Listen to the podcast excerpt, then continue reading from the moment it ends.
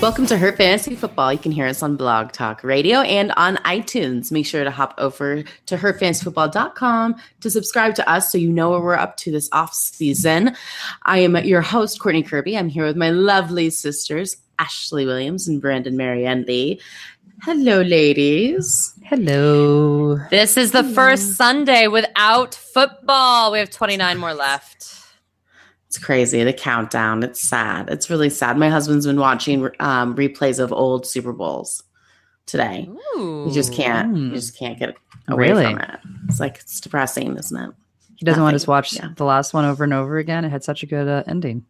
No, he watched the Patriots uh, Seattle game. Just got done with that. Oh, it did have such a good ending, Ashley. Oh, so Mhm. sweet. I was saying we made uh, Thanksgiving dinner for the Super Bowl uh, because you don't have to cook during the Super Bowl. It's basically all done, you know, ready for you when the alarm goes off. So it was fantastic. Very, very good. Ladies, what did you do for the Super Bowl? First, you're the only person I know that thinks, "Oh, Thanksgiving dinner, super easy. We'll just, you know, it makes itself pretty much." I love that. I've never made Thanksgiving dinner in my life. It stresses me out, and I love that you and Brandon both eat Thanksgiving dinner Okay. I more will- than once a year. I will say that we did buy already made mashed potatoes because I didn't want to be making mashed potatoes because that's really the only thing you have to make like in there. Sure. Corn in the microwave, you know, the steam stuff. It's fine. It's good stuff. And you do the whole turkey? we do the whole turkey. We do double the recipe of stuffing, gravy with drippings. You know, at all. Sure, I love it. the best. It's the best. What did you ladies mean, do I- for the Super Bowl? I ate clam tip. I did staple. too. Which, Yeah. by the did too. we way, did too. We did too. following up, Howard Bender will not stop with the, how he thinks clam dip's disgusting. He won't stop, people. He needs to try it. He, he needs to try it. He I mean, it keeps is sending rather- me barfing gifts. It's not funny. it's not barf worthy. It's delicious, you guys. Clam dip is the jam. If you're listening The to only Sirius XM, people- it keeps coming up. The only people I know that do not like it are people that haven't tried it, other than your husband doesn't like cream cheese. Other than that, I mean, I've had to get that recipe out multiple times. I mean, it's the easiest recipe in the world, but I've had to give it out because it's delicious. Yeah. Yes. delicious. And the people just don't get it. So all you Sirius XM listeners that, you know, we're not on right now because it's not football season, but you're still hearing about clam dip and her fantasy football. I'm telling you again, trust us, it's delicious. hmm I had a great day though. I watched the Waste Management Golf Tour right before the Super Bowl, and it wrapped up with like I think we turned it over, and Pink was already on the field, but she hadn't started. Um, so by the time we Ooh, turned it, it was, it was like perfect timing. I I got to watch my golf, got to watch the Super Bowl. It ended how Perfect. I wanted it to end. It was perfection. Yes. We'll get there. We'll get there. Mhm. Well, very nice, ladies. In fact, our show, we are going to talk about the Super Bowl, some of the playoff wrap ups, uh, kind of go through a little bit of free agency, what we expect from some of these playoff teams this week. And so we're going to start off with the wild card weekend, which was forever ago now, but there's no time like the present, right? To talk about the Tennessee Titans and the Kansas City Chiefs. Best matchup ever. Um, no, actually, listen. You can also follow us, just so you know, on Twitter at Her Fantasy FB. If you ever want to talk about football during this off season, we're there, and we're gonna have a big draft show, and you know we get to pick our own teams, and that's always fun. So make sure you you talk to us there. Um, and if you hate the Titans as much as I do, you can tweet us about that too. So let's get started with the team that definitely deserved to be in the playoffs. And it was just like their season. This game started really slow for the Titans. The only player to score in the first half was Ryan Succop, who is a free agent this year and finished the year in the top 10 for kickers and fantasy points, and by far the best person on this team. So, this year, I should say, performance wise. Um, I found this team to be very frustrating to cover all year long because there was no rhyme or reason for what they did. And I'm pretty sure they didn't know what they were going to do every game, anyway. So, I don't think they had a clue. Um, but the second half of the Titans game, they managed to come back. Mariota taking things into his own hands, literally. Mariota threw a six yard pass to himself. Take that, Gisele. It is can be possible.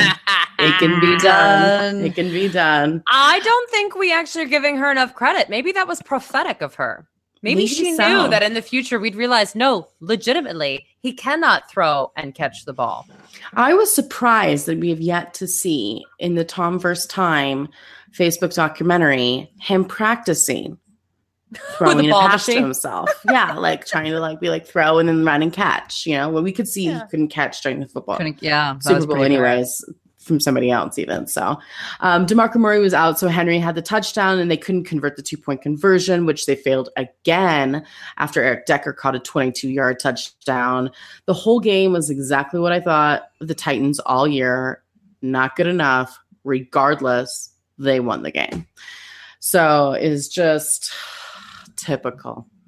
Typical. This is when the beginning of the end for my playoff predictions started. I don't know about you ladies. I thought for sure the Tennessee Titans are going to be out round one. Yeah, I thought the Chiefs would win in the polls. I did, but I did well for most of it. That, but that one would surprise me big Mm-mm. time. But I think it's because Kelce was out. which I'm sure Brandon's going to talk about. I mean, that just changed the entire dynamic of that game. Um, I would say yes and no. So the Kansas City Chiefs, um, I, I thought they could maybe take a run at it. You know, they were a legitimately good football team uh, with all of the parts that you need. Um, but you know what? What a bunch of baloney. Okay, I'm sorry. Terrible play calling again. And you want to know what they did? They went back to that midseason slump formula and they had, I'm not kidding you guys, they had a 21 3 lead going into halftime. And yet, for the entirety of the game, Kareem Hunt only got 11 carries for 42 yards and a goal line touchdown. Of course, he got a touchdown. The guy is good at football. Why would you only give a running back your lead back 11 carries when you're up 21 3? They deserve to lose For the game. time for time management alone, for time management alone, you should be running the ball. I don't. By it, it, it made no sense. It's just I sat there watching and I was like, okay, did they just start prevent offense and prevent defense? Mhm. What is It's a thing. this? Is this a It's a new thing. thing? Disturbingly bad, you guys. Unbelievable. And yes, uh, it is important to point out that Travis Kelce, he did catch four passes for 66 yards and a touchdown, but he did leave the game in the second quarter. Uh, and the Chiefs went into this, you know, bizarre uh, coasting land. I guess they just gave up. They were like, oh, Travis Kelce's out, so we can't do it. But the problem is they have other people that play football on that team, and they could have been fine. For instance, Tyreek Hill caught seven passes for 87 yards. Demarcus Robinson also scored a touchdown. And Alex Yeah. Smith finished the game with 264 yards, two touchdowns, no turnovers. But clearly, if you looked at the internet, he is why they lost. What? because What? that Alex Smith always gets the short end of the stick. Alex was not, was not the reason they lost. Get out of here. Was the Play reason they lost that game. And that Swiss cheese defense that came back to bite them in the bum. And I'm sorry, I am just done, you know, and I'm not an Alex Smith like big time apologist. Like I I recognize good football when I see it and he was playing good football this year, and I can't even get into the fact that Derek Carr got into the Pro Bowl and not Alex Smith. Like my brain can't comprehend that sentence, so I'm not going to go there. But I do know that Alex Smith had a career year this year and he was not the reason why they lost that game. They lost that game because they did not go to Kareem Hunt. And that's why they lost all those games in the middle Yeah. of the season and almost didn't make the playoffs, which is why they were playing in this first round to begin with. You deserve to lose. Now, I- obviously, oh, go ahead. Yeah. Well, I I think that the weirdest part to me was like literally watching the game. I sat there and thought they literally have built their entire playbook for this game around Travis Kelce. Because the moment he went out, like literally, you could see the look on their faces. It was like, uh, uh, uh. And it's like you do have other players, and like you said, they were so far up. You run the ball. Time management alone, you run the ball. You, it just doesn't make any sense. It didn't make any sense. Um, did Andy retake over the play calling duties for that game? Did he retake it over, or what happened? I mean, it's debated. I, you know, I think that they're. Yeah, I, I don't know what happened. I mean, I know that Nagy is someone that everyone really loves, so no one wants to put any blame on him, and he has a bright future. So I'm not going to sit here and like you know knock the guy. And I'm not, you know, I I think bas- uh, uh, this is how I feel about this moving forward because the biggest move of the offseason so far is that Alex Smith is now with the Washington Redskins. Okay. So they have decided it's Patrick Mahomes' time that they're moving forward. Um, and they're going to keep Andy Reid there to nurture this young quarterback. So no matter what Andy Reid would have done in that playoff game, that was the plan all along, in my opinion. So that that was how it all worked out. Whatever Alex Smith year left in that contract, but they gave him four additional years for Alex Smith when they go went over to Washington. Listen, I you know he's an older guy, so that's kind of surprising to me. But sure, I you know fine. I, I'm going to say this. I, I think it was a complete implosion that I'm not going to even put blame on any specific coaching, but I do think that now everyone in that organization is on notice. That was unacceptable. I don't even know. I mean, all all they had to do was hand off the ball, just run out the clock. That's all they had to do, and they won the game. It's unbelievable. Uh, none of the other free agents are fantasy relevant except for Albert Wilson, so I stand by my words. Perfect. All right. And I'm going to continue talking because guess what, everybody? We are lucky enough again to have HelloFresh as our sponsor, which is really exciting because we're all kind of groupies of it because it is delicious. If you want $30 off your first week of HelloFresh, visit HelloFresh.com and enter the promo code HerFFB30. Now, we all here love HelloFresh. It's super convenient. The selection is phenomenal. There are flexible plans, simple yet notable recipes that your whole family can enjoy. And in my case, that family is me and my hubby. For Courtney, that is her hubby and her two kids. There's literally a plan for everyone. There are three plans that you can choose from. There's a classic, the veggie, and the family. Everything is chef curated. Now, my favorite part is that it takes away the need to meal plan, make grocery lists, grocery shop. And you get to try new things, which is fun, and become a better cook. The classic plan has a variety of meat, fish, seasonal produce. The veggie plans feature plant based proteins, grains, and also seasonal produce. The family meals are made with everyone in mind. Now, you choose a delivery date that works best for you. You can pause it in the weeks when you don't need it. And when you're out of town, I know that Ashley travels a lot, so sometimes she has to pause it. And that's great because then you can just start it right up again. Everything's pre measured, it's super handy little meal kits delivered right to your door. So, like, who doesn't love that?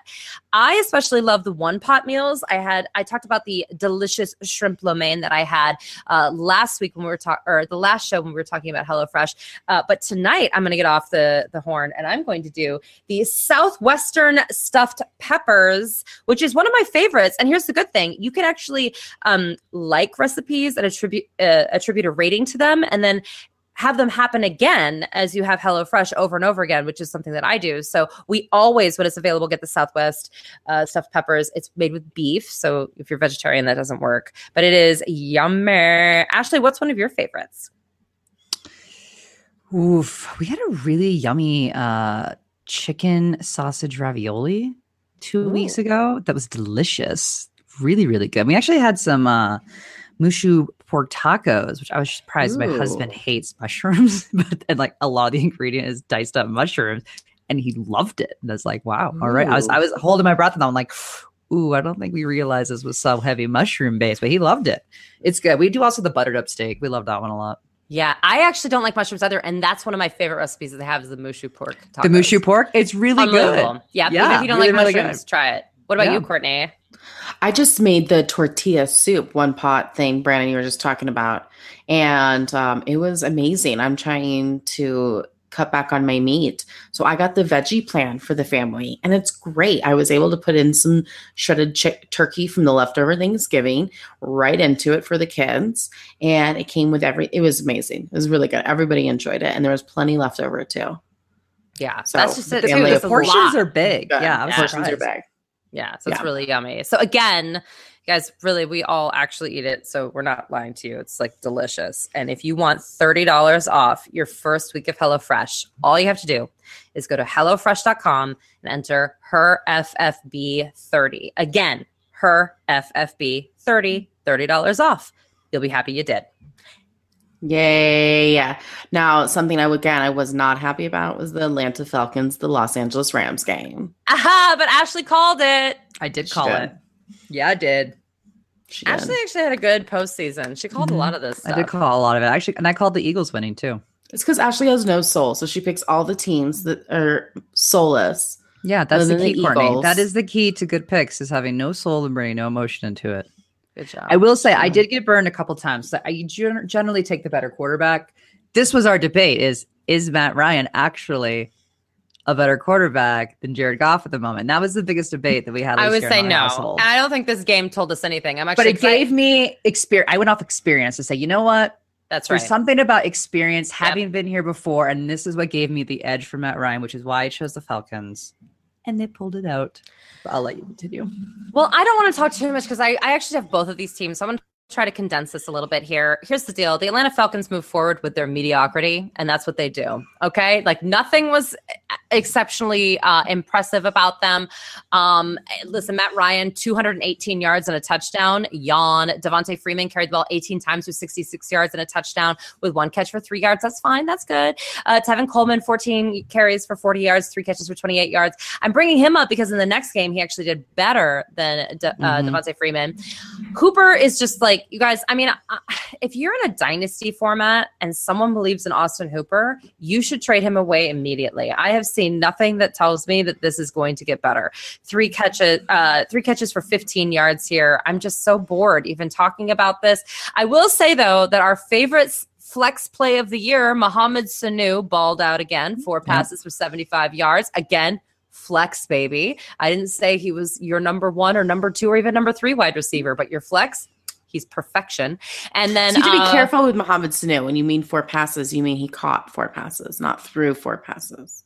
True, because it could He's be that. talented. That's Yeah. right. Yes. So true, Courtney. I Yeah. need to double be double very clear because Mhm. we all know Mohamed Sanu has a perfect passer rating in the NFL. Still right. one of my favorite Yeah. fun facts. Gosh, he should probably get a Jimmy Garoppolo worth deal. Yeah, he probably Mm. could make $139 million. Um, Julio Jones caught nine passes for 94 yards and a touchdown, which was great. It was nice to see him in the end zone. So that's the good news. Guys, here's my problem with Julio Jones. He's a fantastic athlete, and we're supposed to be talking about this from a fantasy perspective. We kept seeing it in the playoffs. It is true, but he will continue to be frustrating as long as Matt Ryan's there, as long as he's an Atlanta Falcon, and that is not ending anytime soon. So you either are along for the ride or you're not. But it's pretty clear what's happening. So uh, everything was consistent. And again, Matt Bryant, four field goals. Can I get a what what? Whoop, whoop. Uh, quickly about the. Los Angeles Rams uh, is that really they actually didn't mess up. If you watch the game, it was all special teams, and poor Pharoh Cooper had two turnovers that just were um Yeah. unbelievable. Yeah. Now here's the thing: Pharoh Cooper was in the Pro Bowl as a special teamer. He was amazing all year, and special teams was one of the things they were the best at. Literally, you Mm-hmm. guys, the Los Angeles Rams, a great special teams team. So it was like they couldn't get into their game plan because they kept losing the ball. I mean, it just wasn't possible. Playoffs are a different beast. Different beast. And that's where the experience came in, and you were totally right, Ashley, because that just and and then it was just they couldn't catch up, and no one really had like a bad game, but no one was fantastic. You know, Jared Goff threw for 259 yards and a touchdown. It was Cooper Kupp who scored that touchdown. Uh, again, my favorite 14th round pick, uh, eight passes for 69 yards. I think that he is going to be a big player next year. I am worried about his ADP, so I'm not going to say whether or not you should draft him yet because now the cat's out of the bag. Her Right. fantasy football was on this early, but now everybody knows. I do think he's the possession receiver moving forward, although. Robert Woods might be your ADP hero because, again, that guy caught nine catches for 142 yards. Mm. yep. However, a couple things happen. Uh, oh, I want to say Todd Gurley's amazing. There's nothing else to talk about. He was amazing in this Given. game too, over 100 yards, whatever. Even on 14 carries, give me a break. But I will say this: Tyler Higbee dropped a touchdown that could have maybe won the game. The tight end situations there is dubious from a fantasy perspective. I still think Right. Gerald Everett is going to be the guy moving forward, and I think the Ty- the Tyler Higbee drop may have just solidified it. B. Uh, Sammy Watkins had one catch in this particular game. He is um, possibly a free agent next year. Now, I am under the impression, and so are other people, that they're going to franchise tag him, which why not? They don't really lose anything with that. Uh, but I still don't think that his role is going to improve to the point where you're going to want him. And I think he may be one of the more overdrafted people based off of his draft stock and what people thought of him when he was a Bill. So I'm just putting up some warning flags now. Well, we'll see. Who knows where Hmm. ADP is going to follow? I still We'll don't know if it's worth yeah, it. Well, it wasn't. He didn't do much this year for Yeah. it to be too high. I don't think so. We'll see. Well, let's talk about those Bills: the Buffalo Bills, the Jacksonville Jaguars. Ashley, Well, not a whole lot happened in this game with a score of 10 3. So, you know, this was the best game. This um, was the best game. This was the game, best game. It was, it, yeah, yeah. LeSean McCoy had the best game, uh, rushing 19 times for 75 yards, and then also team high catch, six catches for 44 yards. Um, again, there wasn't much to say about Buffalo from this stand. I had the other team as well, so I'll cover a little bit more there. But the biggest thing to note for Buffalo um, was this was their first postseason appearance since 1999, and it was incredibly exciting for them to get to the playoffs. And I loved the Bills. A lot of Bills fans donated to Andy Dalton's charity as a thank yeah. you. It was just a classic NFL fandom moment, and it was just glorious. So I think to me that was the most exciting best part was just kind of that journey that they had to get into the playoffs and how exciting that was. And then of course they were one and done, but um, still exciting. If we talk about the free agents for this uh, team, it's Jordan Matthews, who's 25, Deonte Thompson, wide receiver at 28, Mike Tolbert, who's always an interesting fullback uh, at age 32, but he's getting a little bit older here. Taiwan Jones, running back 29, Tarvarius Cadet, running back 29. Um, there's been no definitive word on any of these guys' statuses at all. But the one I do want to talk about is Tyrod Taylor because that's what we do when it comes to the Bills. Is we talk about Tyrod Taylor. So he has hmm. said that he will not take a pay cut to remain with the Bills. Taylor wants to stay in Buffalo, but I am not sure how likely that actually is. The Bills can save 15 million from making Tyrod Taylor um, a post June cut and they likely will move on. So they will save $15 million if they do that. I do think they will do that. The Broncos, they were interested in Tyrod in 2015. So they have been talked about as a potential spot where he could land if the Bills do cut him, which I do think is very likely. Now, again, Kirk Cousins been talked in that in that realm as well. Who knows? But they did have an interest in Tyrod Taylor, so that's interesting. Now, when Coach Sean McDermott was asked about Tyrod Taylor's future in Buffalo, he said, I'm not going to get into Tyrod Taylor's future.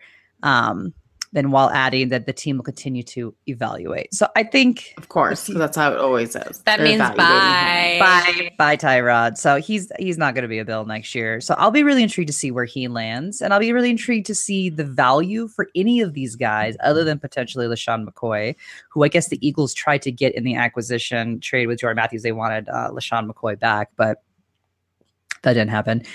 Um, but you got Nathan Peterman, who didn't do great. Now I'm sure he'll do better, a little better next year, but didn't do great. He went in again in the playoffs and threw another pick. Yep, I know. I mean, didn't do oh, great. Oh, I feel didn't bad do great. for him. It's true. You know what? They got they, but they but they still are going to boot Tyrod Taylor. There's I nothing know. this guy can do, and all I can hope is that he can find organization that will do something similar to what I would say the Vikings did with Case Keenum: is play to the strength of your quarterback, or what you know, the Eagles did when Foles went in. They didn't sit there and try to force a game plan that they had done with Carson Wentz. They went back and looked at film from when Foles was successful and said, okay, we're going to implement a lot of the style and strategies that they use when you were successful. That's and that is why the coaching. Eagles won. That is called coaching, not this is my style and everyone has to fit to it. It's like, no, you coach the players and the skill sets that they have. It drives me insane. I have two quick things. One, I think Tyrod Taylor's a winner. I know it's like a weird cliche phrase, but I do think he's a winner. And there's just something about him that I've always like. B, um, is Jordan Matthews the oldest 25 year old ever? I feel like he's right? been league. I know. You said 25. I, I, was like, what? I had to double check the age. I was like, he's only 25 years old. Huh. That's so crazy. Yeah, I feel the same way that he's been playing for mm-hmm. years. Mm-hmm. Yeah, but free agent. Yeah, I mean, I, I don't know. He didn't do a whole lot this year. Didn't do a whole lot at all. So to me, there's just kind of a bad juju about wide receivers in Buffalo.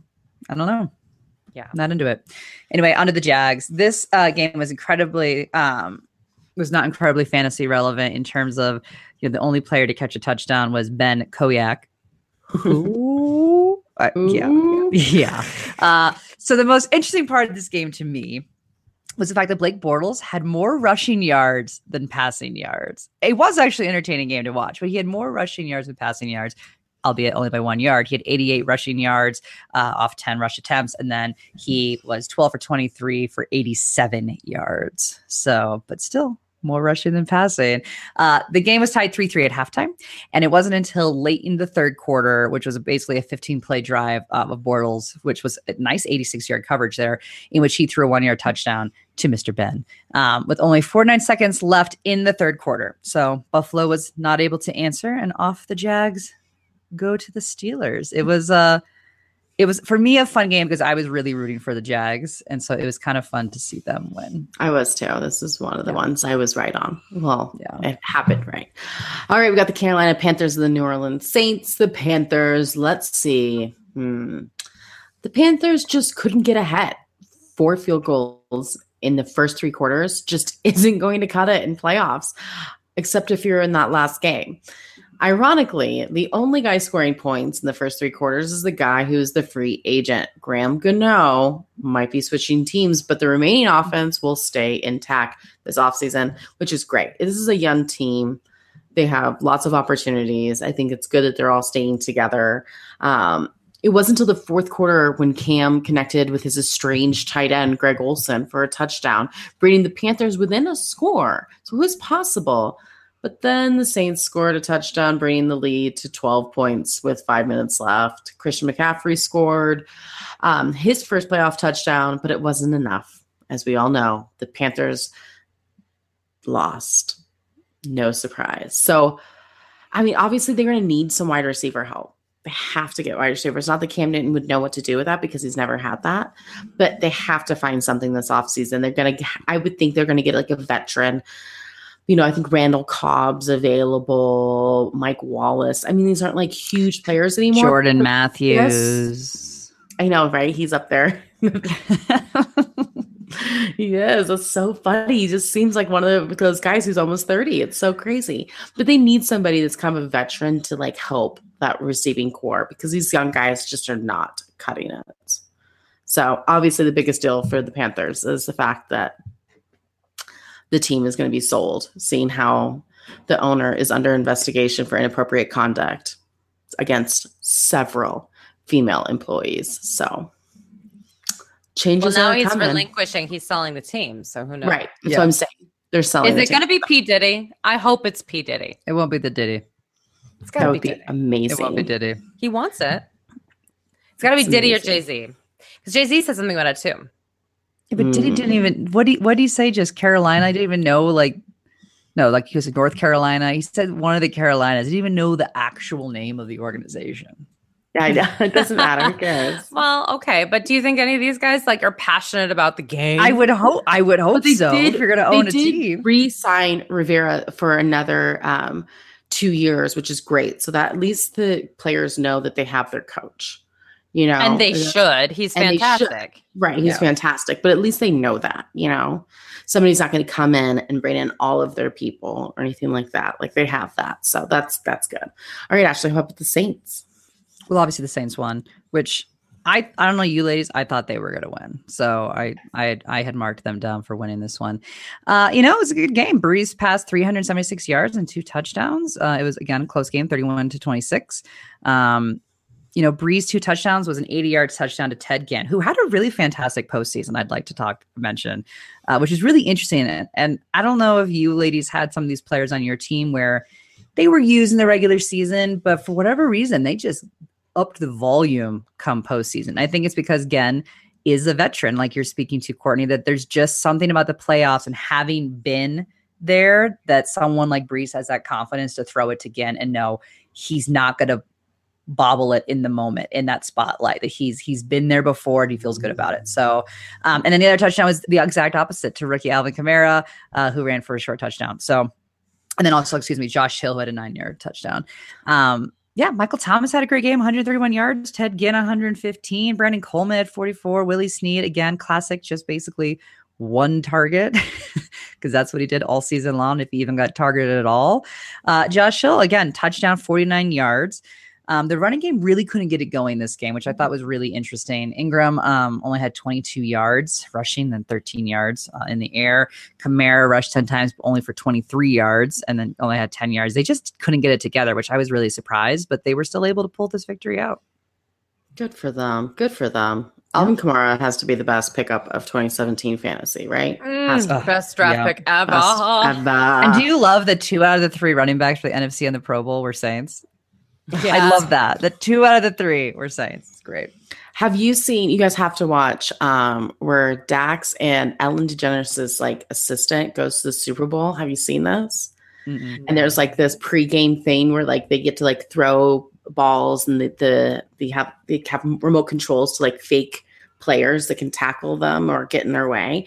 And their Drew Brees is there, right? And so one of these tackling bags comes back, it's Drew Brees and totally knocks him on his butt. but you gotta watch it. The whole scene's uh, so funny. Drew Brees can't keep his life together with these two. They're like awful. It's just it's amazing. All right, let's move on to the next round of playoffs. We have the Atlanta Falcons, the Philadelphia Eagles. I think we know what happens in this game. I think we're pretty sure, but I'll tell you what, being pedestrian finally came back to bite them in the bud uh, as they went up against the future world champions. But, uh, you know, listen, this is the problem with the Falcons. This was very uh, predictable. They, uh, they grind it out sometimes, and other times, like, wow, what a complete disappointment. Again, Matt Ryan, 210 yards and a touchdown. Hello. I mean, huh we're going to talk later about people that are overpaid. And I'm not going to say Matt Ryan is particularly overpaid, but there was a time where he was one of the most paid quarterbacks of all time because it was his mm-hmm. contract was up. And I get that. But like 210 yards and a touchdown. I just, it's, it's the playoffs. But anyway, uh, Philly D is great against the run, one of the best. Freeman only put up seven yards on 10 carries. But he did yeah. fare better actually uh, with the pass. Um, he got uh, a he actually put up uh, five catches for 26 yards, and the team's only touchdown oddly enough, was a catch from Devonta Freeman. So, you know, it was a weird game. Uh, yes. Tevin Coleman actually fared better on the ground. He uh, also had 10 carries, but went for 79 yards. Julio, again, nine catches for 100 yard, 101 yards. Uh, Sanu, three catches for 50 yards. Uh, pretty normal. Uh, listen, the Eagles, really good. So there you go. Um, that's called hashtag analysis. Eagles are really good. Hashtag destiny hashtag destiny is right um, so as far as the like free agency for this particular team going forward a lot of people think that or at least did think that they were going to trade away Tevin Coleman. And now it's looking like they're very set on having both of these backs all the time, which isn't necessarily a bad thing because I think Tevin Coleman will continue to be a value. And I actually think Devin or Devonta Freeman's value is going to go down a little bit um, for ADP. They actually might be both good plays for fantasy purposes next year because they will still be together. But don't go out in Dynasty and trade for him thinking he's going to be the lead back somewhere else. I don't think that's necessarily going to happen. No one else is incredibly relevant except for because we care about kickers, Matt Bryant, who's a classic, but he's 42 years old. Still this done, still getting it done. I mean, he is, but this might be the end of the road. But do watch if you uh, play with kickers. Boom, the Eagles. So this was the game that Nick Foles really showed everyone that he's here to play. Uh, and then we should stop doubting him. In my opinion, this was the game where I felt like, okay, they could do it. They they could get there. All right. Um, I will admit that I had doubts initially. That I was like, you know what? Okay, maybe Foles can win a couple games after Wentz goes out. I just don't know if they're going to get there in the playoffs. Because again, I do think experience in playoffs helps. Now, Grand Foles is a, a pretty vet in terms of when it comes to a backup quarterback. Um, and he has had some success in this league. But for me, I thought this was the game where I think he really showed everybody that they should stop doubting him, although many still did doubt him. Um, they were underdogs throughout the entire playoffs, despite having the best record of the NFC. So I thought that was really interesting. Foles had several long drives in this game. Um, I'd say most notably of that would be a 74 and 80 yard drives in the second half. Jake Elliott, uh, he had missed a point after, uh, but he redeemed himself, converting three field goals, including drilling a 53 yard field goal at the end of the second quarter, which I believe was the longest of a rookie in a playoff game, if I recall correctly. Um, and the defense was Sounds spot right. on. Um, they were spot on, helping them pull out the 15 10 victory. So, again, this was kind of a hard fought game. Again, no one had an insane game. Foles was 246 no touchdowns, no interceptions. Ajayi had 54 yards rushing, 44 yards uh, off the pass. Alshon Jeffery, 61. Nelson Agholor 24, but also had 20 yards rushing. Ertz, 32. Blount had a touchdown, 19 yards. It was just kind of an average game, but I think it, was one of those games that they kind of proved that they can grind it out, that they that they're here to play. So, um, another good win by the Eagles. On they go to the Vikings. On the go. On the go. Tennessee Titans, the New England Patriots. Well, this game was a doozy for the Titans. Uh, they started off strong, putting the first points on the board with a 15 yard pass to their future Corey Davis.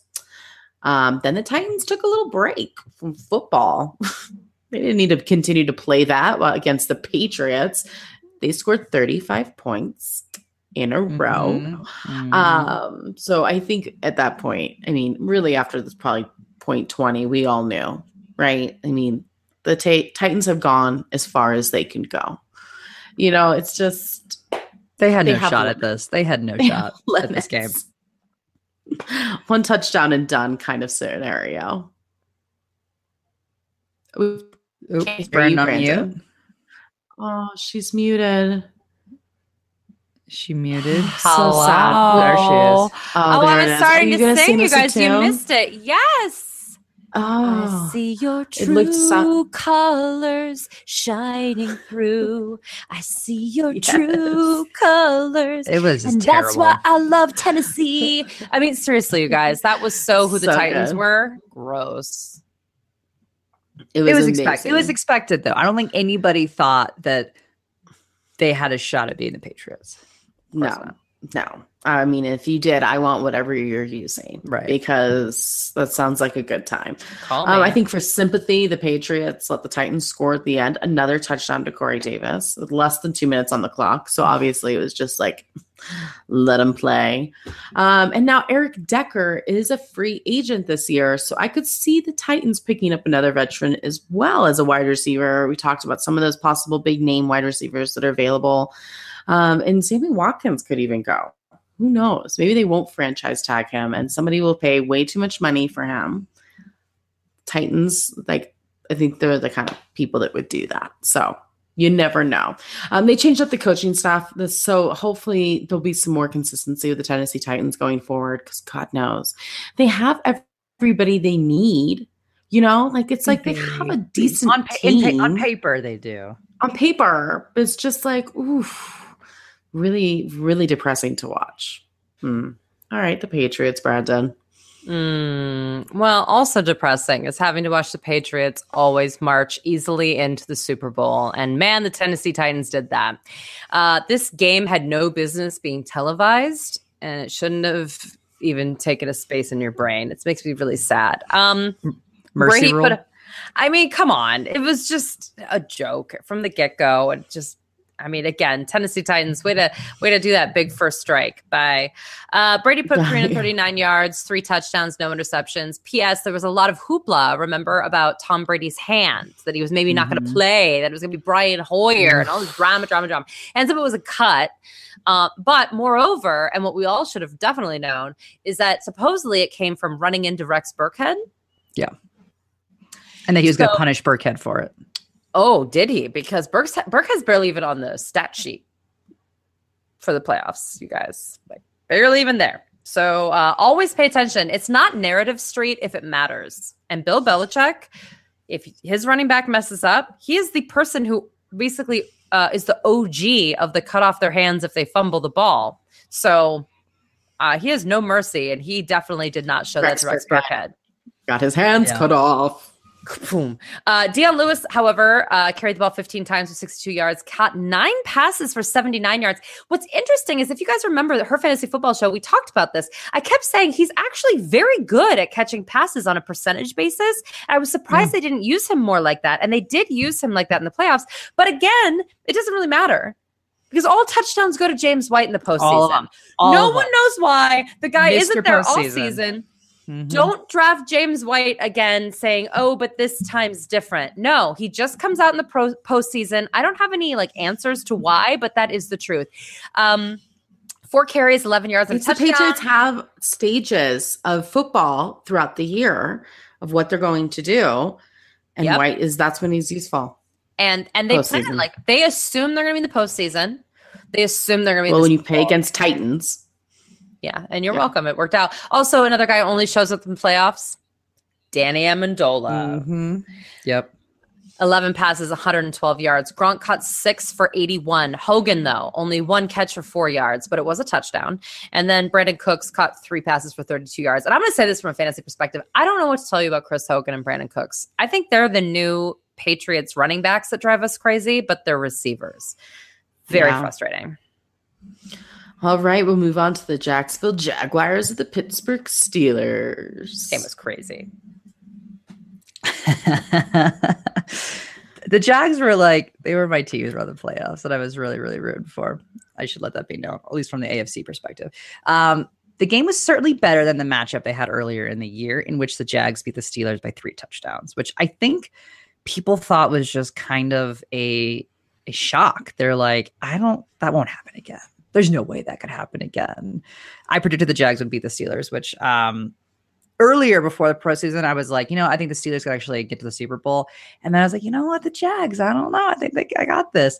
Uh, and I like to point out the Jags won this game. This this was definitely a game in which the Steelers, you know, it wasn't like they dropped the ball. The Jags won this game. Ben Roethlisberger had an amazing game. He threw for 469 yards in this game. He set a franchise Nuts. record five throw, passing for five touchdowns. Uh, the Jags defense was solid as ever. Ben was intercepted once, and he did they did force a fumble, which was returned for a touchdown. But the Jags defense has been good all year long. This is what was to be expected, and the surrounding players were great. Antonio Brown showed up. He had seven catches for 132 yards and two touchdowns. Le'Veon Bell had 155 yards total offense and two scores. It wasn't like their players didn't show up and play. They did. They got not beat. on defense.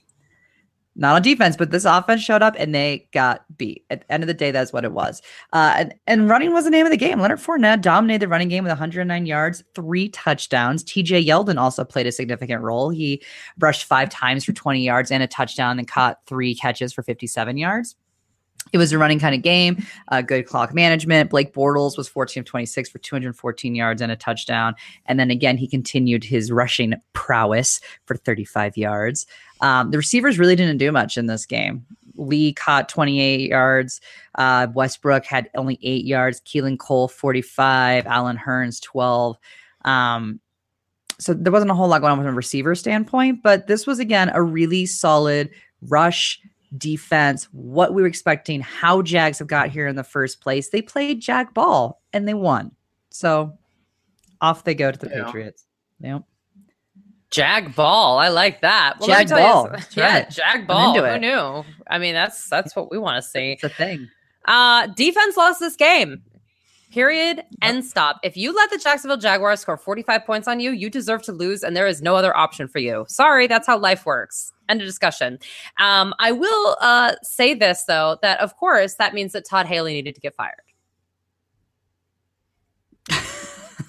So, offensive coordinator Todd Haley was fired. Now he is going to be the offensive coordinator for the Cleveland Browns. This is not about the Cleveland Browns, but I am going to say this real quick. I believe that actually the Cleveland Browns will have more fantasy relevance because of Todd Haley being there. I agree. I, I, like Todd Haley. I do too, and I don't think they're, but I don't think they're going to win a lot of games. So I think Hue Jackson will still get fired, and then this is what um, Todd Haley's going to do: give me the keys. Give me the keys. Give I think Todd Haley is the next. It could be. Uh, it could be a good move for him. I do too. I think this is actually intriguing. Same division, also intriguing. But moving on to what happened, the people that balled out, balled out. Okay, Le'Veon Bell, good at football. Uh, Antonio Brown, good at football. Ben Roethlisberger, when um, impassioned, is good at football. Uh, I'll say this though, Vance McDonald, surprisingly, 10 catches for 112 yards. Martavis Bryant only caught two catches, but they went for 78 yards and one for a touchdown. Eli Rogers caught five passes for 42 yards. Unfortunately, Juju Smith Schuster only caught three passes for five yards, uh, but at least one of those passes. But they uh, didn't even need it. Everybody else is balling out. They didn't need it. There was so much offense in this game. It was bananas. Um, Le'Veon Bell is obviously the largest free agent story ever. And before the game, he came out and said that if they franchise tag him again, that he's going to sit out the season, that he would consider that for sure. Um, I don't think they're going to do that. I think they are going to pay him. I just think it's absurd. There's just, I, and I understand he has some like marijuana issues uh, and whatnot, but I, I, just think this is absurd. Uh, ben Roethlisberger is not a free agent, but they are looking at refiguring his contract. Uh, I will say that Eli Rogers, poor Eli Rogers, actually tore his ACL in the final Aww. drive of the game, and he's a restricted yeah. free agent. It's the worst possible timing. This year was his last year of his rookie contract. I don't think they really need him there, but I do think he's an interesting guy who could get picked up elsewhere. And I do think that he would be an interesting ad for very, very cheap on a dynasty league if you're doing some moving and shaking right now. Um, Chris Boswell is also a free agent. He's a really good kicker, and he's only 26. I do think that they will try to keep him. God, there's so many kickers that are free agents. They're all like, yeah, so many free agents. I guess they have short contracts. I, I don't care it. where Chris Boswell goes. I will stick with Chris Boswell from any sort of fantasy perspective. He's very good. Yeah. And young. He'd actually almost be better on a different team because they do so many two point conversions and, and, and they're always outside in that cold. Steelers. Yeah. But he's a great kicker. Boom. Yeah. All right. Well, we have the New Orleans Saints, the Minnesota Vikings. Real quick, we have a listener that actually just gave this amazing story who's listening right now, Jeff Groton. He said that he was watched the Saints Vikes game from Champs in Eden Prairie, Minnesota. And he said a third of the place left after the Lutz uh, kick gave the Saints the lead, and um, Yes. they were brushing their snow off their cars when Diggs And missed it? touchdown. Yes, Oh, in the snow. How no. sad. So anyway, go ahead. sad. Greatest game of playoff history that wasn't the Super Bowl, in my opinion. Sorry. So good. I'll stop Such a great, good. such a great game. Such a so fun. Uh, I work with people. was- that- it's two great teams too. So it's like I don't know about you ladies, but I kind of went in with like I don't care who wins because I will enjoy either one winning because they're Yeah. so good homey teams that make you feel good. These are the teams. So it was and good. fun from a fantasy perspective. Like we all won Yeah. leagues with them on our teams. It was yes. cool. And I will say, and, and this could be controversial, but to me, when I watched this game, this was not a game that was lost, right? This was just an amazing game with an amazing play at the end. Um, but again, this was a really good game and it was back and forth, and the excitement came in the last minute of the game, as Brandon said, and, and as, as our listener said as well, as they're scraping off their snow. Oh, they must be so mad themselves. Uh, but Drew Brees drove the Saints into position for Will Lutz, who has been fantastic all year long, to nail the go ahead 43 yard field goal. Uh, this left the Vikings with only 25 seconds to see if they could answer. And the momentum was on the side of the Saints, who had rallied from a 17 point deficit. So to me, I didn't think the Vikings were going to pull it off because, again, the momentum was certainly in the Saints' favor at this point in time. The Vikings were out of timeouts. They needed a miracle. And you got Case Keenum, who nobody's going to sit there and think is going to deliver a miracle for you. They don't. But he dropped back with 10 seconds left in, in the game uh, from his own 39 yard line. And then he threw to the sideline to Diggs, again, trying to preserve time, hoping Diggs would go out. But Diggs, he was nearly tackled by two different players, um, kept his feet in bounds and raced untouched to the end zone for the most insane, amazing- awesome playoff play. It was. I, I felt the energy here in Colorado, and, and I have a lot of friends and we're people in Minnesota, and I was just like losing it. Like they have to be out of their mind right now. It was just, I mean, it was such, it was amazing, miracle accomplished. It just, and it, and it kind of gave you that, that feel. I felt like the Eagles, for me, the Eagles, the Jags, and uh, the Vikings just had that vibe about them where you're just like something is just like in the air for these teams, you know. And this, and it was just that feeling was still that they were destined to do well. Um, it was just awesome. But in terms of for the Saints, you know, again they had a good game. Brees 294 yards, three touchdowns. He had two interceptions, but again, decent, still decent. Kamara 43 yards, 62 yards in the air and a touchdown. Thomas had 85 yards and two touchdowns. Ginn had 72 yards. Uh, Ingram 25 yards, so he didn't have the best game. Uh, I mean, they all had good games. And I want to say Josh Hill had three catches for 54 yards. Um, so that brings me to the free agents for this team because again, we're talking about free agents once a team gets booted. So we all know Drew Brees is a free agent, Mm. age 39. Um, no one really expects that Drew Brees is going to leave. I don't think. I mean, I think everyone's going to think he's going to sign about a two year deal. Brees says he has no intention to test the free agency market. And then he wants to resign with the Saints before the start of the year. Um, and this is a quote from him I'm not in the mood to make anything secretive. It's the same way I felt two days ago. It's the same way I felt 12 years ago. That this is, uh, um, that is that I'll be here as long as they'll have me, hopefully. Um, so he cannot be franchise tagged, I will say, but I think they're going to work out a deal. Um, and I think the main goal will be again just some guaranteed money for him. And you know they should work out a deal for him. It's great. The only other free agents on this team is John Kuhn, fullback, 35, who's also another really intriguing fullback that seems to just kind of bounce from team to team and seems to help out in random moments. But and then a lot of defensive players. Um, so Kobe Kuhn, Fleener. Tolbert, they're both so old. We're gonna might lose them. Like those are the guys I know, they've been, like, you over at the at the goal line every They- time. yeah. What will we do? They've been mainstays, you know. Yeah, But seriously. Kobe Oh, John Fleener is highly, highly unlikely Coby Fleener is going to return to the Saints uh, on his current deal. Uh, and why would they? Because Josh Hill has been clearly better and he played a really big role in the playoffs. So I think that all that sealed the deal there that that's over with. And then I want to give obviously the shout out to Alvin Kamara, who was named 2017 Rookie of the Year uh, for offense, and then Marshon, sorry, Rookie of the Year, and then Marshon Lattimore, 2017 Defensive Rookie of the Year, who had a fantastic season as well. Um, this was just an awesome team who got beat on a miracle play, and it was a great game. And it was really fun to watch. So I do want to say one thing though. I actually figured out that I thought the Philadelphia Eagles were going to win when Tom Brady won the MVP. Have you noticed over the last few years when the quarterback runs M- MVP, They never win the Super Bowl, Super they don't win the Super Bowl. Yep. No Mhm. one's ever won the Super Bowl who's won the MVP of the year. Literally none. Uh huh. No Wow. So they should done just it. they should just continue to give Tom Brady MVP. Yes, yeah. every year. and I'm if cheering for him. Alabama, if Alabama wins, then the Patriots don't win in the Super Bowl. And that happened too. So it's all they've never Interesting. that both coaches have Hmm. never won in the same year. So That is interesting. it was Courtney. destiny for the Patriots not to win. have we ever seen them in the same room? win. oh yeah, they're friends. okay, well, Yeah, yeah, yeah. no, he's like the Belichick of college football. He's I know, very- I know, yeah, Sa- I know Nick Saban. Yeah, no, I Yeah. was just kidding. I was making a joke, but I was Yeah. like, Yeah. let's take this a step further. Dun dun dun. We should have some Law, law and Or- Order music. We So don't seriously when we talk about the Patriots. Yeah. uh, anyway, Well, sorry, the Vikings. Yeah. Again, I already, already covered the the entire game, and you know, obviously, uh, the Vikings move on, and it was a great game. So perfect. Yeah. All right, we'll move on to the championship round with the Jacksonville Jaguars, the New England Patriots. Oh, they were so close. this is the write up where Patriot fans may feel like I'm being unfair, and that's fair because I'm usually unfair when it comes to Patriots uh, games. so I'm sorry, um, but I have the Jags and they play the Patriots. So we're gonna talk about the Jags here first. Uh, the Jags led the game early, 2010, which again is not actually uncommon in recent years when it comes to Patriots in the playoffs in terms of teams taking a little bit of a lead on the Patriots. Not uncommon. They usually come back. They're never worried about it.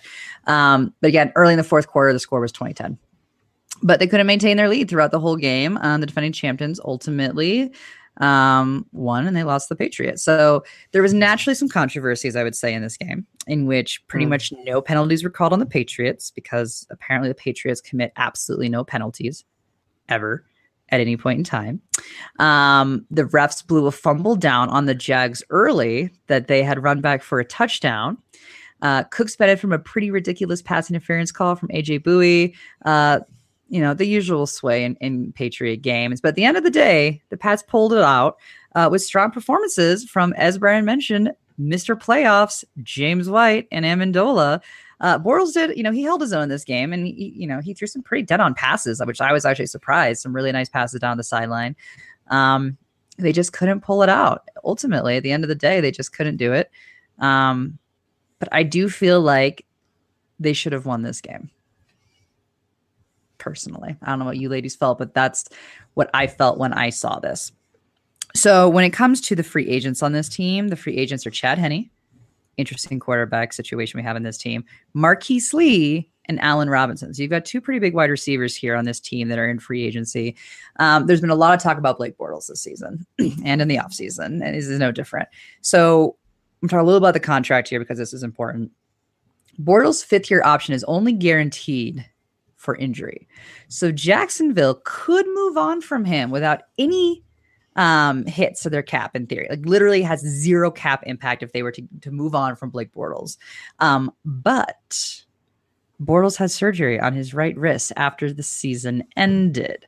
He has been battling this wrist injury since 2016. So this isn't exactly like some magical injury that just popped up at the end of the season. So, but he did have the surgery, which means, uh oh, we got that injury clause in that contract right there on their hands, which essentially locks the Jags to have to continue with Bortles and essentially commit to him as their quarterback. In order for the Jags to have options, Bortles will have to pass a physical before March 14th, which is highly unlikely having just had surgery on his wrist. If he doesn't pass the physical, then Bortles is due 19 million. Good, he earned it. He did. He did. I agree. He did earn it. But it's interesting because again, there's been all this chatter and all this talk, and people talking about Kirk Cousins should go to, uh, you know, the Bills or Eli Manning should go is a huge one. They've been saying, sorry, to the Jags because obviously Tom Coughlin. And I kind of took offense to that. I'm like, you know what? Blake Bortles just took you to the AFC Championship game. Is he the best quarterback in football? No. No one's going to argue that Blake Bortles is the best quarterback in football. But I don't think he gave you any reason to necessarily move on from him this year.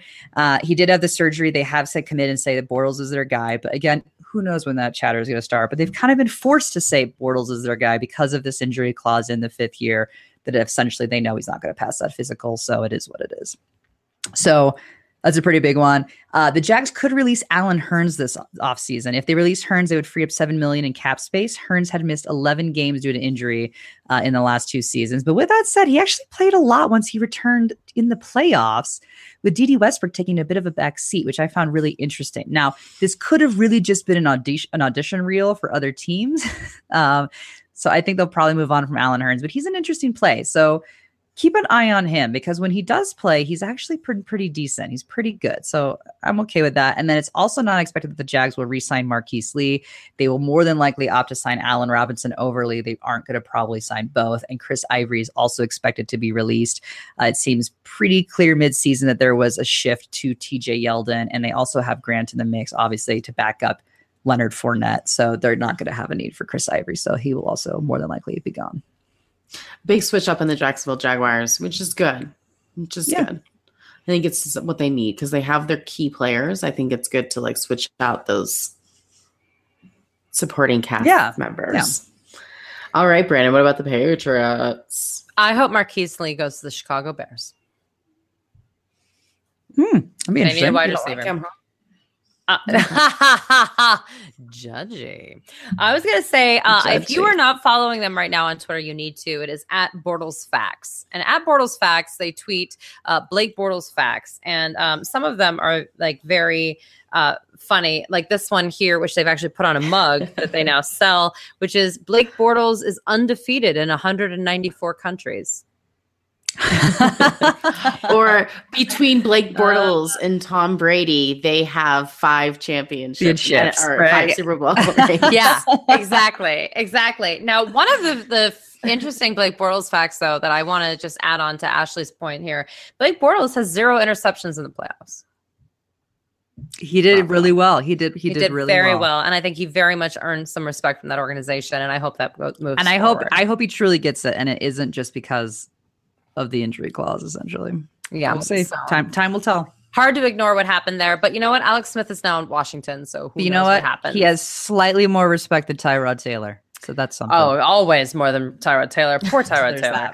Uh, all right, so New England Patriots, who always have respect all the time. Uh, you know, if you are twenty, if you're ahead twenty ten against the Patriots going to the fourth quarter, you do not have a lead, and this is just a public nope. service announcement. You just don't, don't have a lead. You're actually tied at best at that score. Okay. Uh, so, of course, you know, Tom Brady threw for 290 yards, two touchdowns. Danny Amendola, obviously baller, like we said. James White, baller, like we said. It's just ridiculous. The big thing that happened here is that Rob Gronkowski got uh, a concussion early in the game. He only caught one pass of 21 yards, had to leave in the second quarter, uh, did not come back, and barely got cleared out of concussion uh, after two weeks. That was his second concussion of the season. Now, on one hand, we watched uh, Tom versus Time, which we discussed on our last podcast when it was just me and Ashley. And so we know that Rob Gronkowski is a little more into nutrition and taking care of himself than maybe we had at first suspected. So that's a good thing. This concussion thing is different. Now we are going to have Stephania Bell, friend of the show, ESPN uh, sports injury analyst amazingness. Uh, she's going to be on the show, and I think we have to definitely pick her brain on this. I'm a little worried about the concussion thing. I think this was uh, a long time to get cleared for a concussion. And again, we've seen a lot of those. That was really the big story here. They went on to the Super Bowl. I don't know. Sometimes I feel like it was a long time to get cleared for it because the Patriots made it a long time to get cleared for it. Just like Brady hurting his hand or like being True. questionable because of because of a shoulder injury. Mm-hmm. And you like see it on um, Tom versus Time. He's like, I'm okay. I mean, uh, my shoulder's sore. It's like, mm-hmm. Oh, and I forgot one big thing. Another mm-hmm. thing that we should have known forecasting Dion Lewis fumbled in this game.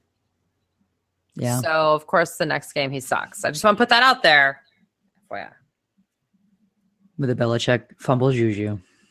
Fumbles and breaking Tom Brady. Can't do those two things Can't do it. Back. Turns out. Can't do it. Not okay. Mm. Uh, let's go to the Minnesota Vikings and Philadelphia Eagles then, because hmm? this Please. game um, was a surprising beatdown Yeah, I did not see this game coming at all. Um, this was actually the toughest game for me to call as to who I thought was going to win. Like I really struggled going back and forth. I did ultimately choose the Vikings, and so I was wrong here. And boy, was I ever! Uh, the final score was 38-7, obviously with Philly winning. So uh, again, I don't think anyone saw that coming. The Vikings uh, they started really strong. Uh, with a touchdown to Rudolph on an opening 75 yard drive. Like it looked strong when it started, but then it got ugly oof, that was the last time they were going to score.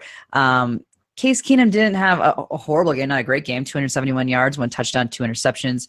Uh, Jerick McKinnon, he rushed 10 times for 40 yards, and then he caught 11 of his 12 targets. So he was very heavily used for 86 yards.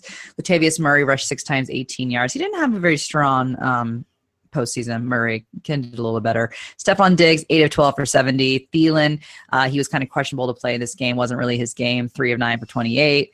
Uh, Jarius Wright was actually used a decent amount, which was interesting in the playoffs. He had 51 yards, and then Rudolph, obviously, 25 yard touchdown.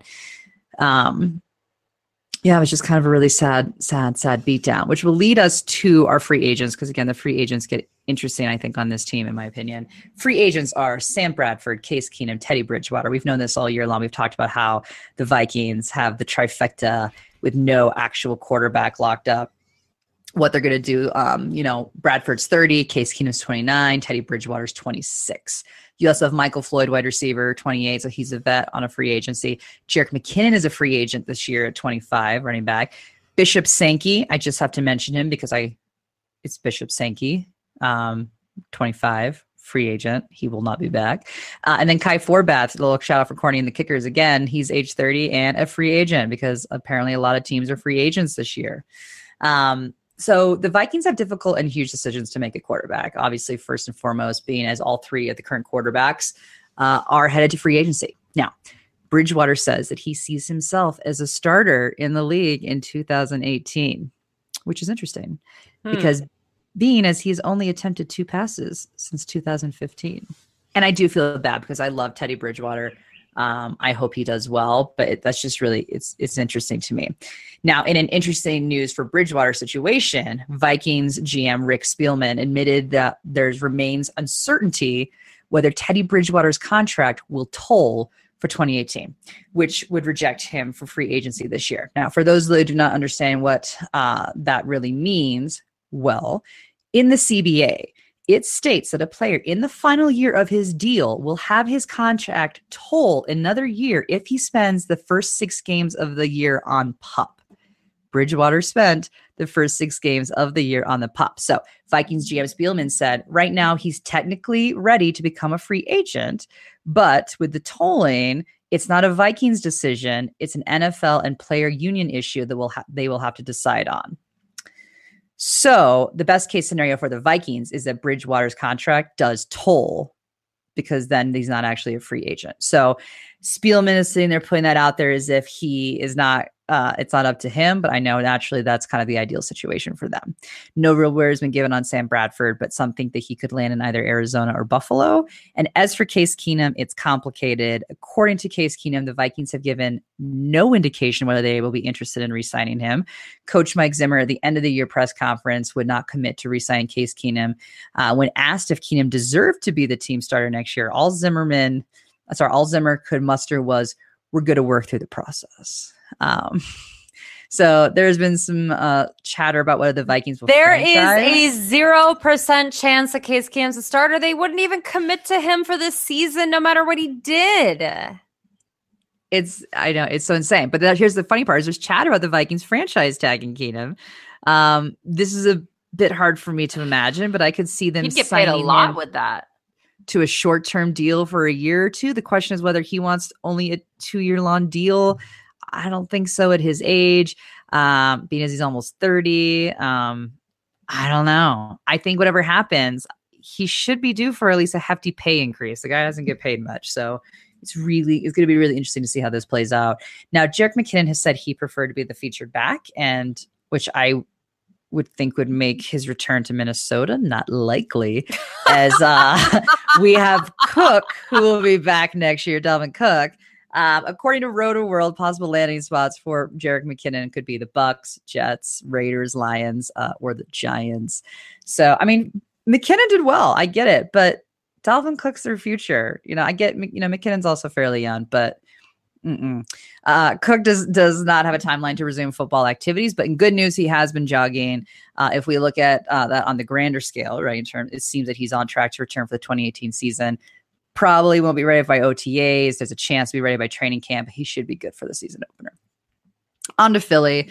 Uh, as we know, again, this the Eagles uh, got burned on the opening drive, but that really didn't happen again, and that was it. And then it was pretty much just an offensive clinic put on by the Eagles uh, in this game against a very, very tough Vikings defense. And Foles really shined, I will say. This was, uh, I think for me, this solidified the moment when I said, okay, the Eagles are winning the Super Bowl. They are going to beat the Patriots. Um, so again, Foles three touchdowns, 352 yards. Jeffery 85 yards, two touchdowns. Ajayi uh, not a great game. 70, okay, 73 yards rushing, 26 yards in the air.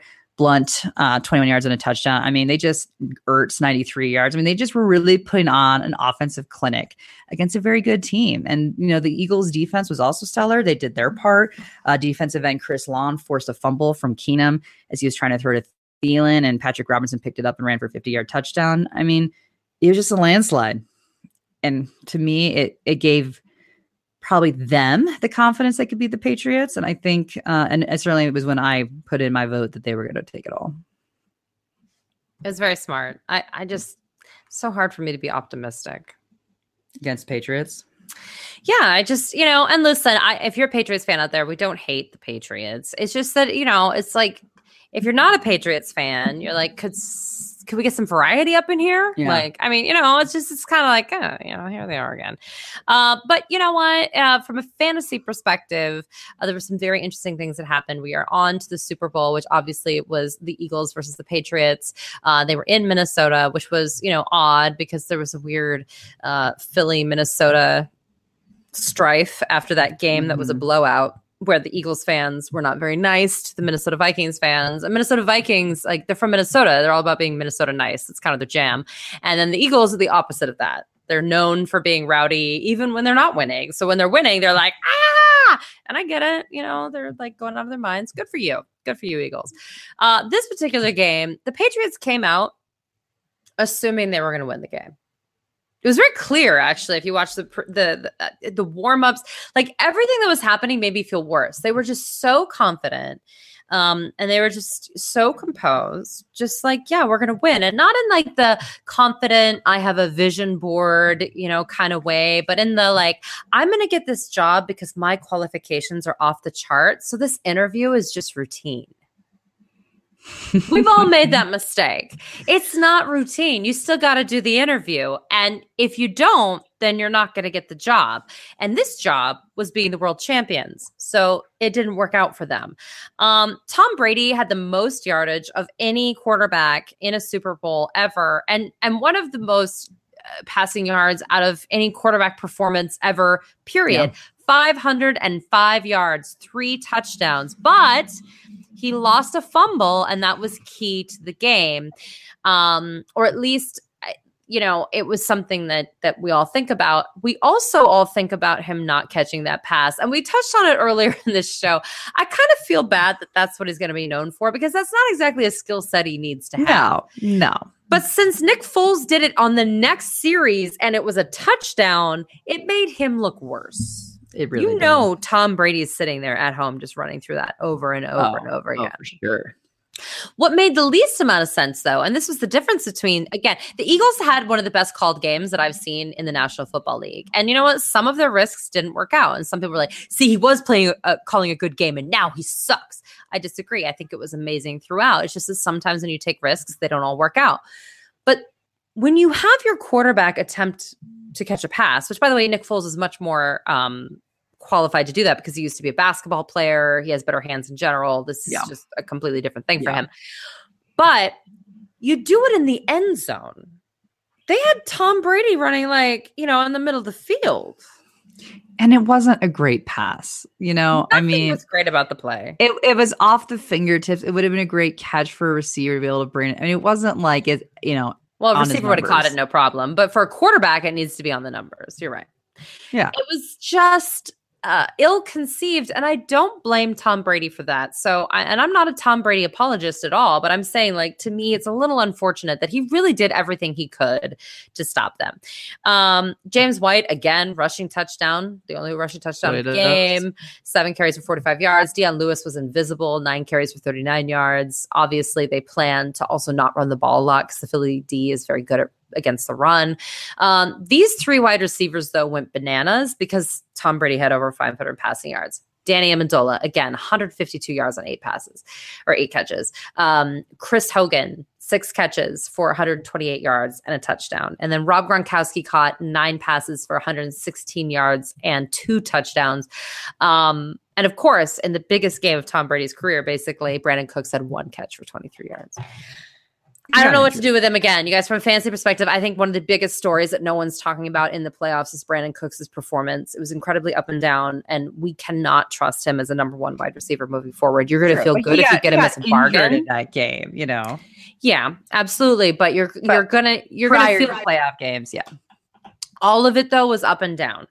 So I I think I think this is a weird thing that we need to watch. If they don't develop a chemistry, I'm just having a difficult time putting high because people are still putting him ADP up with a wide receiver one, maybe top of the wide receiver twos. I don't I don't see that.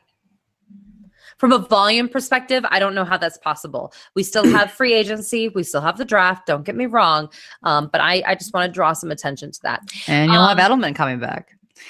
I will say I couldn't. It, it, I was confused, and this is gonna sound terrible, but I'm like, why is nobody literally white on rice on the little awkward white receivers? Because that is his specialty. I mean, literally, come playoffs, whether it's Edelman, whether it's Welker, whether it's Amendola, that is who they go to. That is who they use. Is who they were using all playoff season. You know, and I'm just like, how do you let Amendola get 152 yards? Tom Brady's aDOT has never how- been high. Okay, like he he throws short passes. That's what he does. solid, so- like solid possession receivers. They all Yep. are kind of pretty boys that look the same over the last few years. So yeah, Amendola, Edelman, uh, Edelman. Welker, they're all kind of the same guy. Um, but yeah, they're the number one receiver all the time on the team. Um, but I don't know what to do with Brandin Cooks moving forward, and I don't know what to do with Chris Hogan because he doesn't quite fit that either. He it's going to be very intriguing when El- Edelman comes back. This whole team is going to change. It changes every year for the Patriots, and that's why you have to keep your head on a swivel with these guys. And that's also why I don't invest in them in from a dynasty perspective, except for Gronk. I do invest in Gronk, and I have. Um, so that that makes sense. I thought this was a really fun Super Bowl. We'll touch on this in a minute, except for the snooze fest of a halftime show, in my opinion. And I actually like Justin Timberlake, but I just thought it was boring. I was like, okay, uh, where, where's Missy Elliott? That was my question. Like, bring out a guest, or have something blow up, or come out on a robot, like something, or jump off the top of the stadium like Lady Gaga. Do something that'll make me go, oh my gosh! But instead, it was like, okay, right. I thought it was okay. It was fine. I mean, okay. Speaking of the Super Bowl, though, and speaking of free agency, because obviously it's the end of the season for both these teams, um, Bill Belichick decided to put his foot down on Malcolm Butler. And the guy who played in 97.8% of the defensive snaps, uh, the highest out of all defensive players on the year, uh, was not on the field. He was only on the field for special teams. Uh, now, there was a rumor that he had stayed out late uh, due to curfew, but he adamantly denies that, said that was not the case. Uh, he was incredibly upset by this benching, didn't know what happened, and he actually posted this big long thing on Instagram. And then Tom Brady, of all people, A, liked it. B Mhm. responded with love you malcolm you're an incredible player and teammate and friend always three exclamation points I think that sitting Malcolm Butler, although he hadn't, he didn't have this fantastic season, but he was a Super Bowl hero uh, for them on numerous occasions. Um, was a huge misstep for the greatest coach of all time, and I don't know what happened here. Um, very weird.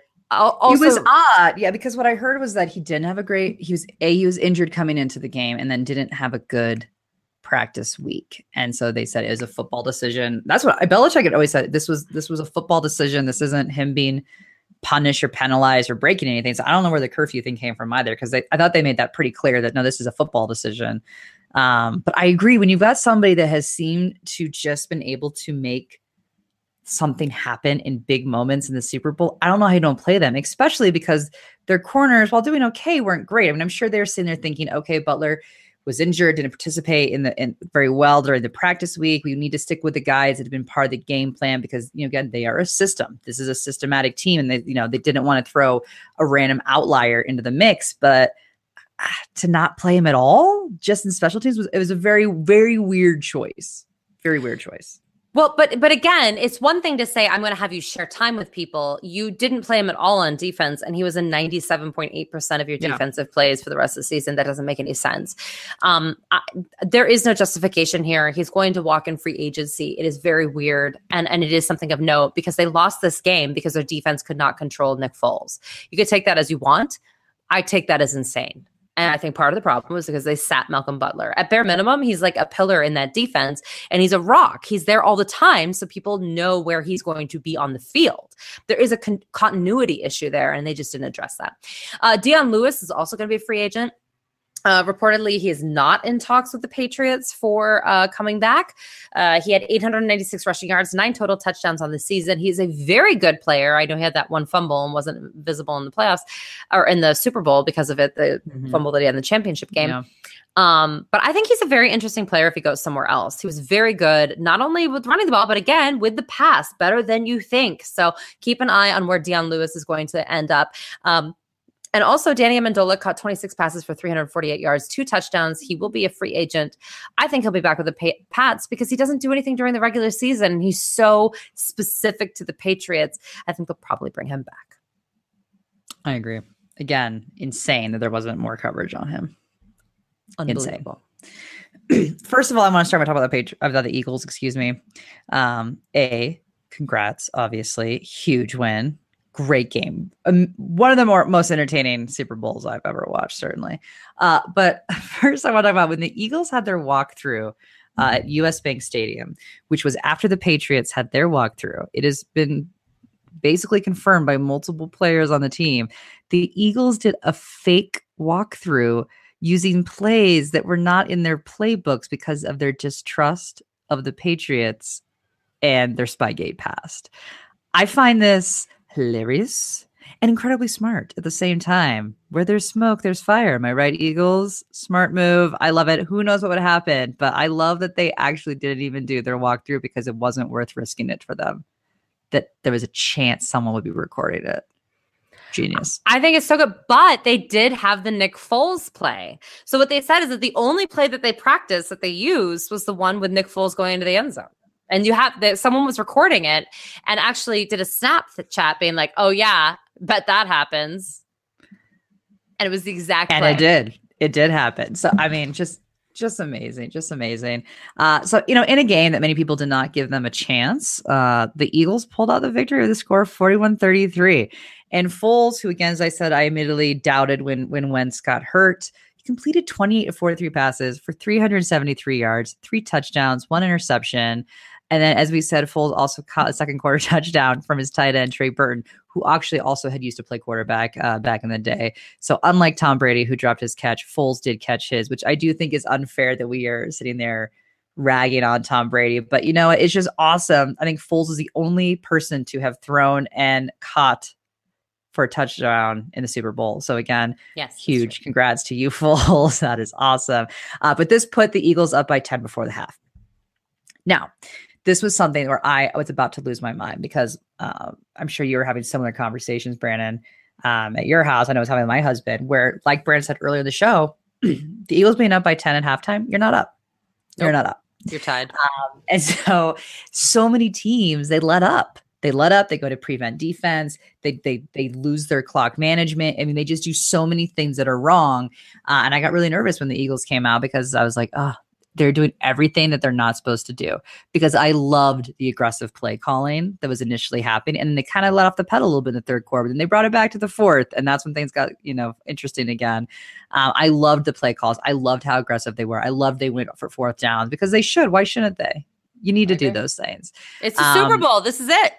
This is it. Do it. And this is what you've been doing all season long. So why would you change that? So I, I loved, I loved that. Um, Foles had a nearly perfect game uh, with the one interception uh, that he threw, which was really not his Not his fault. I mean, Alshon no. Jeffery batted the ball up.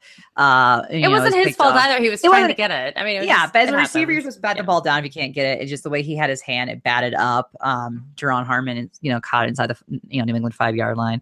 Um, but that was really the only like you know flaw for him in the entire thing. LeGarrette Blount, as expected, in an ultimate revenge game, uh, played a significant role with 14 carries for 90 yards. He did great. Corey Clement caught four passes for 100 yards and one touchdown. We Uh, love him. we loved him. We thought he was going to have a good game. Uh, Agholor, again, 84 yards. Jeffery, 73 yards in the score. Zach Ertz, touchdown, 67 yards. Again, this was just such an offensive packed game. Uh, it was amazing. Now, the game was not shy of its controversies, of course, with Corey Clement's catch for a touchdown. That one, I was like, okay, I can see, you know, a little bit here and there. And then there was Zach Ertz touchdown, which I would like to say, I do not think there should be any controversy around this. He I didn't think it was clearly- He was clearly he was a runner. clearly a runner. He was Yeah. clearly a runner. This is not the same as the Jesse James catch. It just wasn't. Period. End of discussion. There is not controversy here. So I'm really glad that call stayed because if it hadn't stayed, I would have lost my mind. So Anarchy. Seriously, uh, this game, as we said, was a record-setting offensive shootout. And no, the Patriots did not lose the game. The Eagles just outright won it. And in a discussion, they did. It was a great game. Again, fly Eagles fly. Congrats. Now, on to the free agents. Got some interesting ones. Darren Sproles, LeGarrette Blount, Trey Burton, and Caleb Sturgis are the free agents. There's others, but these are obviously the fantasy relevant ones of note.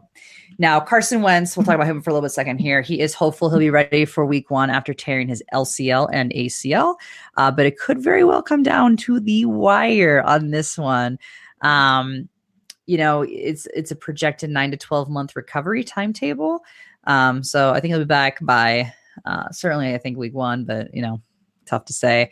Uh, I do not think it is likely that Blount will be an Eagle next year with just how many running backs they have on their roster. I'm just not sure they'll sign Blount. Uh, and Ian Rapoport uh, reported that Darren Sproles is leaning towards returning, not necessarily the Eagles, but to the NFL uh, for the 2018 season. But again, I think it's unlikely that he lands with the Eagles again because of how um, deep this running back um, the depth is there. Corey Clement fills the role of Darren Sproles, and he's much younger than Sproles, uh, who will be, you know, Sproles will be 35 and he's returning from an ACL tear. So I just don't see a scenario where they bring back Sproles when you've got Clement, who's who just really did well at the end of the season. But Trey Burton, uh, obviously the tight end who has come in either when Zach Ertz was hurt or playing kind of that secondary role. Uh, he's unlikely to return. Um, and and should be, in my opinion, a team a guy that teams take a good long look at. I think Trey Burton is really talented, and I think he just happens to be on a team with Zach Ertz, and I think he could go to a different team and be a top ten tight end next year. So keep your eye on where he lands. Now, obviously, you need to make sure that where he lands is a tight end friendly team, um, but he's really talented. He's really talented. So I'm I'm pretty My bold about him. I think Trey Burton and Jake Butt are top ten tight ends next year. Interesting. Going with the Bronco. The changed their- Broncos love Jake Butt. They just couldn't get They him. do. They the do love. Jake Butt, but but they knew that. They knew they were cashing in that first year when they drafted him Yeah. so low. they still yeah. did. That's okay. But I think Trey Burton absolutely could be a top ten tight end next year. I think he's too. he's really he's there's something special about him. So Agreed. Love Trey Yeah. Burton. Well, we have uh, a couple random things. Uh, we had uh, one of our listeners here uh, live bring up Reuben Foster. Yes, arrested again, domestic abuse suspected. Thank you, Bob. Bob Zelenka brought it up. Uh, we actually just said that before the show. It's not really fantasy relevant, but get it together, guys. Wow. Uh, and I think we need to count Yep. him out. Jimmy Garoppolo is now the richest man ever. Uh, our friend Mike over at the Fantasy Footballers said that he was paid handsomely, which oh my who can disagree with that? Ashley's raging. Raging. Um, raging, raging. Ashley, go ahead and do a diatribe real quick. We're No, no, I'll let you finish and then I'll do it. no, no, go ahead. I'm done. I mean, it's just I- he's he's the guy. It is lunacy that he is the highest played NFL player in history. Lunacy. It is, it blows my mind. And I hope that the Niners get their comeuppance for it because this is so ludicrous. It is so crazy to pay somebody who you have such little game footage on. Yes, he's come in, he's won. Yes, he improved your organization. Is he worth being paid the most, the highest paid player in NFL history? No, no. There's no argument you can make to me that would justify that he should be the highest played pl- eh, player in NFL history. Period. End of discussion. I oh come on. No. Absolutely not. Absolutely not. I mean, it is so insane. I, it's funny. I, I saw the, you know, the notice hit my phone, and I don't know what my deal was. I spent the entire day just sending like random tweets to my text to my husband, being like, "This is crazy. I can't believe this." Like every hour, I would just like rage for no reason. I was so angry about the Jimmy Garoppolo contract. I just I couldn't believe it because what it also does is it's going to put the Kirk Cousins deal in crazy land. Crazy land, you know, and it should. I mean, if I don't he gets think Kirk paid less than Jimmy gonna Garoppolo, that is think so. insane. I don't think it's gonna happen. You think he's going to get paid less than Jimmy Garoppolo? I do. And you think that is justified? I didn't say that, but I I think that someone's going to sign him to a shorter contract, and I think he's going to take a little less money to be on a really good team. I just I can't I can't even Jimmy Garoppolo. But I could be wrong. Listen, everyone else I thinks can't. he's going to make more money, so I'm I'm alone on this. Uh, uh, but yeah, so Kirk Cousins, we're always on the watch. Nothing has really developed since the last show we talked about it. The only other thing we're going to say is that this show, as everyone knows, we are all born and raised Broncos fans. We all live in Denver, or lived in Denver at least for me. Um, we're legit. And so we were 0% surprised with the Josh McDaniels snafu. Is that what we're going to Zero. call it? Zero. Zero Oh percent surprise. And like, and don't get at me and be like, it's been a long time. No, he is who he is. And I think that was made incredibly clear. Ashley, do you have any um words of wisdom to add to that real quick before we get out on the show? Because uh I'm just saying, uh, for us personally, we know exactly again this guy is why john elway works for us now because john elway was so disgusted by what josh mcdaniels was doing to our organization but by all means ashley words i'd love to hear it You know, I'm actually going to take a softer approach on this, which I think you'll be Oh, surprised okay. with. oh that Um, I mean, I think I guess I find it appalling of the Patriots organization to even put him in that situation. To sit there after he's accepted a deal and then come to him and say, this is what we're going to do. And you know, there has to be some under the table handshake that you're going to be the coach when Belichick leaves for the fact that they're going to let him in on personnel decisions. He basically is getting agreed to be shadowed. They're not disclosing the major increase to his salary. And I mean, even even uh, you know, his agent said this is the biggest professional mistake of your career. Like, there is no way. Like, if this if they don't give Josh McDaniels a head coaching job, how could anyone ever offer Josh McDaniels a head coaching job after what he just did to the Colts? And I don't know if it was and it was a reminder of what he did to the Broncos already. It was like it brought it all back up. It did, and it's like, was Yep. this was this intentional to sit there, be knowing you're stringing by by the Patriot organization? I'm saying where you know that McDaniel's has already agreed to this with the Colts, you know, and it's just the formality. You know what's happening here, and then for you to and they're going to sit there and say, "Oh, we had the playoffs, we had stuff going on." No, no, no, no, no. You should you could have and should have locked this up because what you just did is you just destroyed this man's career if you do not basically lock him in with the Patriots. Is what you've done. And so now Josh McDaniel should have been smart enough to say, you should have done this earlier. I can't take this kind of hit. There's no way. Now I'm sure for him, he's sitting there thinking, this is my dream job. I've been with the Patriots for so long. This is the organization that I've always, you know, been a part of. This is what I want. I want to take over after Belichick. And I'm sure to him, he's like, I can't not take my dream job. But at the same time, what you just did to yourself professionally is unreal. To go back on your word like that, I just I can't even. And the fact that the Patriots organization, who allegedly have all this respect and care for him, would put him in that situation is just beyond me. Beyond me. I um I'm glad that you're a nice person. Uh I think He's still I an adult and he made a terrible decision. He, I, I think But- yeah, that's really what it is. I don't care what they offered him. He already had accepted a head coaching job, which also is a dream with another organization. Um, and I, I guess I'll I'll just say this: I feel like um, not only will no one ever hire him again other than this, um, but they it, the reportedly they did not offer him the head coaching job next. It could be that he's like, you I know mean- what? Maybe I just want to do this. I'm going to collect my money. I'm going to live frugally, and I'm just going to retire. I mean, I don't know what's going on, but I thought it was uh, disgusting. Do you think though that this is a reflection of Andrew Luck's shoulder situation?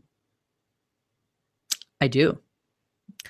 That if Andrew do- I- Luck's shoulder was okay, he would have said, you know what, I'm going to go with this anyway. I feel like this is a good deal. I think that after his experience with the Broncos as a head coach, he knew that he needed to put himself in a situation that A, he could prove himself um, of what he can do. And Andrew Luck gave him the foundation to do that if Mhm. Andrew Luck is healthy and coming back. Now we all know now there's rumors that Andrew Luck is going to potentially have surgery. Even they said, oh, it doesn't need surgery. Now we're having surgery. We're, we're back in this this ambiguity around Andrew Luck, which I don't think helped. But I, I guess I would just have more respect if he was just being honest. Because to sit there and say, I didn't want to, you know, move my kids, and I'm just like, no, no, no, no, no, no, no. You wouldn't have even been talking to people about a head coaching job if you didn't have the intention of moving your children. That was so Like, gross. is- I was like, it is so this on your gross to even throw that in there I and to put that on your family. It's just gross. Just sit there and I will at least have more respect to sit there and say, I didn't think this was even an option with the Patriots because the Super Bowl, we had so much going on. They came to me. I know the terror is terrible. Type is terrible. I feel horrible, but this is this is my dream organization. I could at least somewhat respect that and say, you still made a bad choice. You shouldn't have done this. But to sit there and then blame that you didn't want to move your kids is just repulsive to me. It's just, it's so awful. It's so awful. Well, and it it unfairly puts your family in a a position where they have to feel responsible if this Patriots gig doesn't work out. Right. There's a very distinct possibility that Tom Brady actually retires early and this is over and it's bad. And they don't offer it to him.